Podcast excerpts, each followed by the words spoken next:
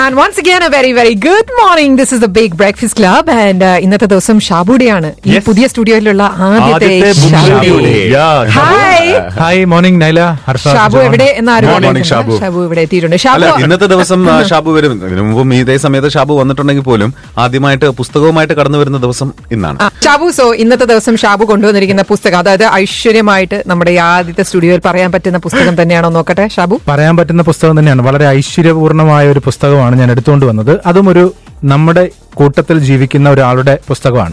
നമുക്കറിയാം നമ്മൾ എത്ര ദൂരെ ആയിരുന്നാലും കേരളത്തിൽ നിന്ന് വിട്ട് അകലെ മാറി താമസിച്ചാലും നമ്മുടെ മനസ്സും നമ്മുടെ കണ്ണും കാതും ഒക്കെ എപ്പോഴും കേരളത്തിൽ തന്നെയായിരിക്കും. അവിടെ എന്ത് നടക്കുന്നു എന്നുള്ളത് അറിയാനുള്ള വ്യഗ്രത നമുക്ക് വളരെ കൂടുതലായിരിക്കും. അപ്പോൾ അപ്പോ ചില കാര്യങ്ങളിൽ നമ്മൾ ആശങ്കപ്പെടും ആകുലപ്പെടും ഒക്കെ ചെയ്യുന്ന അത്തരത്തിലൊരു എഴുത്തുകാരൻ E K Dineshan. E K Dineshan എന്ന എഴുത്തുകാരൻ നമ്മുടെ ഇവിടെയുള്ള കഥയും കവിതയും ഒക്കെ എഴുത്തുകാരിൽ നിന്ന് വ്യത്യസ്തനാണ്. കാരണം കൂടുതലും നമ്മുടെ നാട്ടിലെ സാമൂഹ്യ വിഷയങ്ങളെ എപ്പോഴും ശ്രദ്ധിക്കുകയും അതിൽ അദ്ദേഹത്തിന്റെ അഭിപ്രായങ്ങളെ നിലപാടുകളെ ലേഖനങ്ങളാക്കി എഴുതുകയും ചെയ്യുന്ന വ്യക്തിയാണ് ഇ കെ ദിനേശൻ. അദ്ദേഹം എഴുതിയ ജീവിതം വെയിലും തണലും എന്ന പുസ്തകമാണ് ഇന്ന് പരിചയപ്പെടുത്തുന്നത്.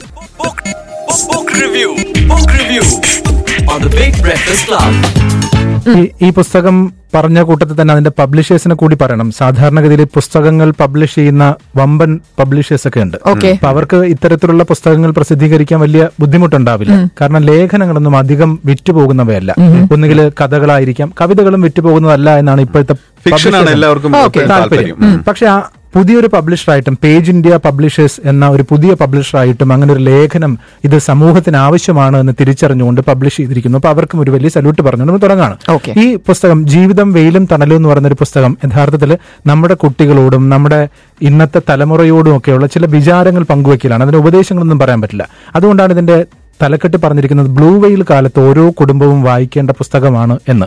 എന്തുകൊണ്ടാണ് ബ്ലൂ വെയിൽ ഏറ്റവും കൂടുതൽ ചർച്ചയാകുന്നത്? നമുക്കറിയാം സോഷ്യൽ മീഡിയ അതിന്റെ അതിപ്രസരമൊക്കെ ഉണ്ട്. ഞാനൊരു ചെറിയ സംഭവം പറഞ്ഞുകൊണ്ട് തുടങ്ങാം. ഒരു രക്ഷിതാവ് തന്റെ മകളെ കോയമ്പത്തൂര് പഠിക്കുന്ന മകളെ വീട്ടിലേക്ക് കൊണ്ടുവരാൻ വേണ്ടി അദ്ദേഹം അവിടെ പോകുന്നു. മകളോടൊപ്പം ട്രെയിനിൽ യാത്ര ചെയ്യുന്നു. മകളും മകളുടെ സുഹൃത്തുക്കളും ഒക്കെ ഉണ്ട് അപ്പൊ ഒരു ഒരു ഒരു ബർത്തിൽ എല്ലാവരും കൂടി ഇരിക്കുന്നു. ഒരു കമ്പാർട്ട്മെന്റിൽ എല്ലാവരും കൂടി ഇരിക്കുന്നു. സുഹൃത്തുക്കളുണ്ട് അച്ഛനുണ്ട്. അപ്പോ തുടങ്ങിയത് മുതൽ ഇറങ്ങുന്ന സ്റ്റേഷൻ വരെയും ഇദ്ദേഹം ഈ കുട്ടികളൊക്കെ നിരീക്ഷിച്ചുകൊണ്ടിരിക്കുകയായിരുന്നു. അപ്പം ഇറങ്ങിയതിന് ശേഷം അദ്ദേഹം മകളോട് ചോദിച്ചു എനിക്ക് നിങ്ങളോടൊരു അത്ഭുതമായി കാരണം ഒരേ മുറിക്കകത്ത് ഒരു കമ്പാർട്ട്മെന്റിൽ നിങ്ങളെല്ലാം ഇരുന്നിട്ടും സുഹൃത്തുക്കളായിട്ട് കൂടിയും നിങ്ങൾ പരസ്പരം സംസാരിക്കുന്നത് ഞാൻ കണ്ടില്ലല്ലോ നിങ്ങൾ എല്ലാവരും തല കുമ്പിട്ടിരിക്കുകയായിരുന്നല്ലോ. അപ്പം മകൾ തിരിച്ച് മകളും കൂട്ടുകാരികളും തിരിച്ചു പറഞ്ഞത് അങ്കിൾ എന്തൊരു പഴഞ്ചനാണ് ഞങ്ങൾ സംസാരിക്കുകയായിരുന്നു ഞങ്ങൾ ഗ്രൂപ്പ് ചാറ്റിംഗിലായിരുന്നു അപ്പൊ അതാണ് സംഭവം. ഒരു മുറിക്കകത്ത് പോലും നമ്മൾ പരസ്പരം സംസാരിക്കുന്നത് വിരലുകൾ കൊണ്ടാണ്. നമ്മളിപ്പം വാ കൊണ്ട് സംസാരിക്കും നമ്മുടെ നാവ് കൊണ്ട് സംസാരിക്കാൻ മറന്നു പോയിരിക്കുന്ന ഒരു കാലഘട്ടത്തിൽ അത്. അത് അതാണ് ഇന്നത്തെ ഒരു സമൂഹത്തിന്റെ ഒരു അവസ്ഥ പണ്ട് കാലത്തൊക്കെ നമുക്കറിയാം കൂട്ടുകുടുംബമായിരുന്നു. അതിനുശേഷം നമ്മൾ അണുകുടുംബമായിട്ട് മാറുമ്പോഴും വീട്ടിൽ ഒരുമിച്ച് ഭക്ഷണം കഴിക്കാൻ വേണ്ടിട്ട് ഒരു സമയം ഫിക്സ് ചെയ്തിട്ടുണ്ടായിരുന്നു. അതിന്റെ മുന്നിൽ ടെലിവിഷനും ഉണ്ടായിരുന്നില്ല. ഉണ്ടായിരുന്നില്ല. എന്തൊക്കെ തിരക്കുണ്ടെങ്കിലും ഈ സമയത്ത് എല്ലാവരും വന്നോളാം പഠിത്തമൊക്കെ കഴിഞ്ഞിട്ട് ഇവിടെ വന്നോളാം നമ്മൾ ഒരുമിച്ചിരുന്ന് ഭക്ഷണം കഴിക്കുന്നു. അന്നന്ന് നടന്ന കാര്യങ്ങളെ കുറിച്ച് ഡിസ്കസ് ചെയ്യുന്നു ഏറ്റവും പ്രധാനപ്പെട്ടതാണ്. അപ്പം ഭാര്യയും ഭർത്താവും ജോലിക്ക് പോകുന്നതാണെങ്കിൽ കൂടിയും തിരികെ വന്നതിന് ശേഷം ഒരുമിച്ചിരിക്കുന്നു. എന്നിട്ട് സംഭവിച്ച കാര്യങ്ങളെ കുറിച്ച് ആദ്യം അച്ഛൻ പറയുന്നു. അപ്പൊ അച്ഛൻ ഒരു കാര്യം പറഞ്ഞു. ഞാൻ ഇന്ന് ബസ്സിൽ പോകുന്ന അവസരത്തിൽ ഇങ്ങനെ ഒരു സംഭവം ഉണ്ടായി എന്ന് പറയുമ്പോഴാണ് കുട്ടികളും പറയുന്നത് എനിക്കും ഒരു സംഭവം ഉണ്ടായി. ഞാനിന്ന് പോകുന്ന അവസരത്തിൽ പെൺകുട്ടിയാണെങ്കിൽ പറയും ഇന്ന് അങ്ങോട്ട് പോകുമ്പോൾ ഒരാൾ എന്നെ ഇങ്ങനെ നോക്കി അല്ലെങ്കിൽ എന്നോട് ഇങ്ങനെ പറഞ്ഞു എന്നുള്ളത്. പകരം സ്വാഭാവികമായിട്ടും. പറയില്ലേ?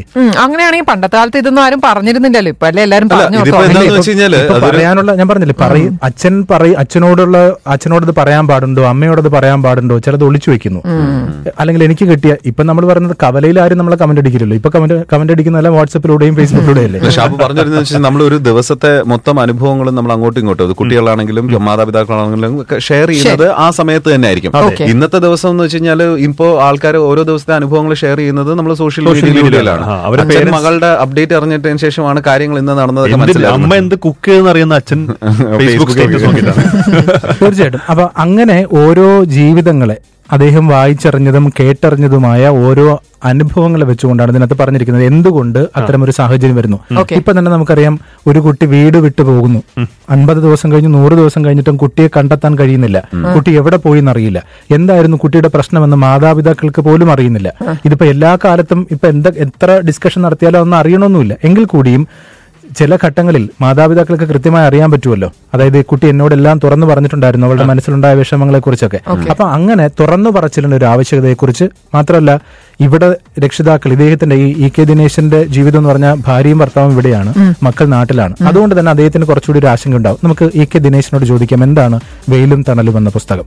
ജീവിതം വെയിലും തണലും എന്ന പുസ്തകം എഴുതാനുണ്ടായ പ്രധാനപ്പെട്ട കാര്യം. കഴിഞ്ഞ പതിനഞ്ച് വർഷമായി പ്രവാസ ജീവിതം നയിക്കുന്ന ഒരു വ്യക്തി എന്നുള്ള രീതിയിൽ അല്ലെങ്കിൽ ഒരു പിതാവ് എന്നുള്ള രീതിയിൽ എങ്ങനെയാണ് നമുക്ക് നമ്മുടെ മക്കളെ സമൂഹത്തിനും കുടുംബത്തിനും ഗുണപ്രദമായി തീരുന്ന രീതിയിൽ അവരുടെ കാഴ്ചപ്പാടുകളെയും ജീവിതത്തെയും മാറ്റിയെടുക്കാം എന്നുള്ള ഒരു ചിന്തയായിരുന്നു. ഞാനും ഭാര്യയും പ്രവാസത്തിലും മക്കൾ നാട്ടിലും ജീവിക്കുമ്പോൾ സ്വാഭാവികമായും രക്ഷിതാക്കൾക്കുണ്ടാകുന്ന ആകുലതകളാണ് ആ പുസ്തകത്തിൽ പങ്കുവച്ചത്. പക്ഷെ ആ ആകുലതക്ക് ഒരു സാമൂഹ്യപരമായ ഒരു നിറം നൽകാനുള്ള ശ്രദ്ധ നടത്തിയിട്ടുണ്ട്. എങ്ങനെയായിരിക്കണം നമ്മുടെ മക്കൾ വളരേണ്ടത്? എങ്ങനെയായിരിക്കണം നമ്മുടെ പൊതു ഇടങ്ങളിൽ കുട്ടികൾ അവരുടെ പരസ്പരമുള്ള സമ്പർക്കങ്ങൾ നടത്തേണ്ടത്. ഇതൊക്കെയാണ് പ്രധാനമായും ആ പുസ്തകത്ത് പറഞ്ഞിട്ടുള്ളത്. അതോടൊപ്പം തന്നെ രക്ഷിതാക്കൾ ഉണ്ടായിരിക്കെ എങ്ങനെയാണ് വീട്ടിന് പുറത്ത് മക്കൾ അവരുടെ ലോകങ്ങളെ നിർമ്മിച്ചെടുക്കുന്നത് എന്നത് കൂടി ആ പുസ്തകത്തിൽ സൂചിപ്പിച്ചിട്ടുണ്ട്. പ്രധാനമായും വീട്ടിന്റെ അകത്തളങ്ങളിൽ പരസ്പരം മനസ്സ് തുറന്ന് സംസാരിക്കേണ്ട ഇടങ്ങളിലൊക്കെ തന്നെ ഈ നവമാധ്യമങ്ങളുടെ സാന്നിധ്യങ്ങൾ ഓരോ കുടുംബത്തിലെ അംഗങ്ങൾക്കും ഓരോ ലോകങ്ങൾ നിർമ്മിക്കുന്ന സമയത്ത് അല്ലെങ്കിൽ അങ്ങനെ ഉണ്ടായിത്തീരുന്ന അവസരത്തിൽ എങ്ങനെയാണ് എല്ലാവർക്കും പരസ്പരം അറിഞ്ഞുകൊണ്ട് ജീവിക്കാൻ കഴിയുക എന്ന ചെറിയൊരു അന്വേഷണം കൂടി ആ പുസ്തകത്തിൽ നടത്താൻ ഞാൻ ശ്രമിച്ചിട്ടുണ്ട്. ഓക്കെ. ഓക്കെ. ഇതിന് ഇതിനകത്ത് ഉള്ളടക്കത്തിന്റെ തലക്കെട്ട് മാത്രം ഞാൻ പറയാം. അതായത് യാത്രയിലെ നാട്ടോർമ്മകൾ മാറുന്ന ജീവിത പരിസരം ഹൃദയത്തിലെ ഇടങ്ങൾ കുടുംബം എന്ന തുരുത്ത് പുതിയ കാലം പുതിയ ജീവിതം പുതിയ കുടുംബം ആത്മഹത്യ എന്ന ജീവിതം മയക്കുമരുന്ന് മക്കളെ ഇതാണ് പൊതു ഇടങ്ങൾ ഇടപഴകൽ എന്ന ആനന്ദം എന്നൊക്കെ പറഞ്ഞിട്ട് കുട്ടികളോട് ചില കാര്യങ്ങൾ പറയുന്നുണ്ട്. ഈ ഓരോ അധ്യായത്തിനകത്ത് നേരത്തെ പറഞ്ഞതുപോലെ മനുഷ്യൻ ഒരു സമൂഹ ജീവിയാണ് ഒരുമിച്ച് ജീവിക്കേണ്ടതിന്റെ ആവശ്യകത പറയുന്നുണ്ട് പരസ്പരം ഡിസ്കസ് ചെയ്യുന്നതിന്റെ കാര്യം പറയുന്നുണ്ട് ഒക്കെ ഉണ്ട് ഈ പുസ്തകം എഴുതാനുള്ള ഒരു കാരണം കൂടി പറഞ്ഞ് നമുക്ക് അവസാനിപ്പിക്കാം. പത്ത് വയസ്സ് തികയുന്നതിന് മുമ്പ് അക്ഷരങ്ങളെ സ്നേഹിക്കുകയും അക്ഷര സന്ദേശങ്ങൾ സമൂഹത്തിന് വിതരണം ചെയ്യുകയും ചെയ്യുന്ന ഏതാനും കൊച്ചുമക്കൾ എന്റെ നാട്ടിലുണ്ട്. കോഴിക്കോട് ജില്ലയിലെ വടകര താലൂക്കിൽപ്പെട്ട ഏറാമല ഗ്രാമപഞ്ചായത്തിലെ ചെമ്പ്ര എന്ന കൊച്ചു ഗ്രാമത്തിൽ അവരൊരു സാംസ്കാരിക പ്രവർത്തനം നടത്തുകയാണ്. എല്ലാ ഒഴിവു ദിവസങ്ങളിലും അവർ പുസ്തകങ്ങൾ പ്രദേശത്തെ വീട്ടിലെത്തിക്കുന്നു. വ്യത്യസ്തമായ പുസ്തകങ്ങൾ. ഈ ഗൃഹസന്ദർശനം വീട്ടുകാരെ വായനയോട് അടുപ്പിക്കുന്നു. ഇലക്ട്രോണിക് മാധ്യമങ്ങൾ നമ്മുടെ അടുക്കളയെ ഭരിക്കുന്ന കാലത്ത് ഈ പുസ്തക വിതരണം ഒരേ സമയം ഈ കൊച്ചുമക്കളെയും നാട്ടുകാരെയും പുതിയ സാംസ്കാരിക ബോധത്തിലേക്ക് നയിക്കുന്നു. കുട്ടികളാണ്. അവർ ഓരോ വീടുകളിലേക്കും ചെല്ലുന്നു അവരവർക്ക് ആവശ്യമുള്ള പുസ്തകങ്ങൾ വിതരണം ചെയ്യുന്നു. അപ്പം കുട്ടികളും അവരും തമ്മിലുള്ള ഒരു ബന്ധമുണ്ടാകുന്നു മാത്രമല്ല രക്ഷിതാക്കളെ നോക്കുമ്പോഴത്തേക്ക് ആ ആ കുട്ടി നോക്ക് വേറൊന്നും അവൻ വഴിവിട്ട് പോകുന്നില്ല. അവൻ എന്ത് ചെയ്യുന്നു? പുസ്തകങ്ങളുമായിട്ട് വരികയാണ്. ഏത് പുസ്തകമാണ് വേണ്ടത്? അങ്ങനെ ഒരു നിശബ്ദമായ സാംസ്കാരിക വിപ്ലവം നടത്തുന്ന ചെമ്പ്ര എന്ന് പറഞ്ഞ പ്രദേശത്തെ കുട്ടികളെ കണ്ടുകൊണ്ട് അവരെ മുന്നിൽ വെച്ചുകൊണ്ടാണ് ഇ കെ ദിനേശൻ എഴുതിയത്. ഓരോ കുടുംബവും ഓരോ രക്ഷിതാക്കളും വായിച്ചിരിക്കേണ്ട പുസ്തകമാണ് ജീവിതം വെയിലും തണലും ഇ കെ ദിനേശൻ എഴുതിയത്. Book, review. Book review on the Big Breakfast Club.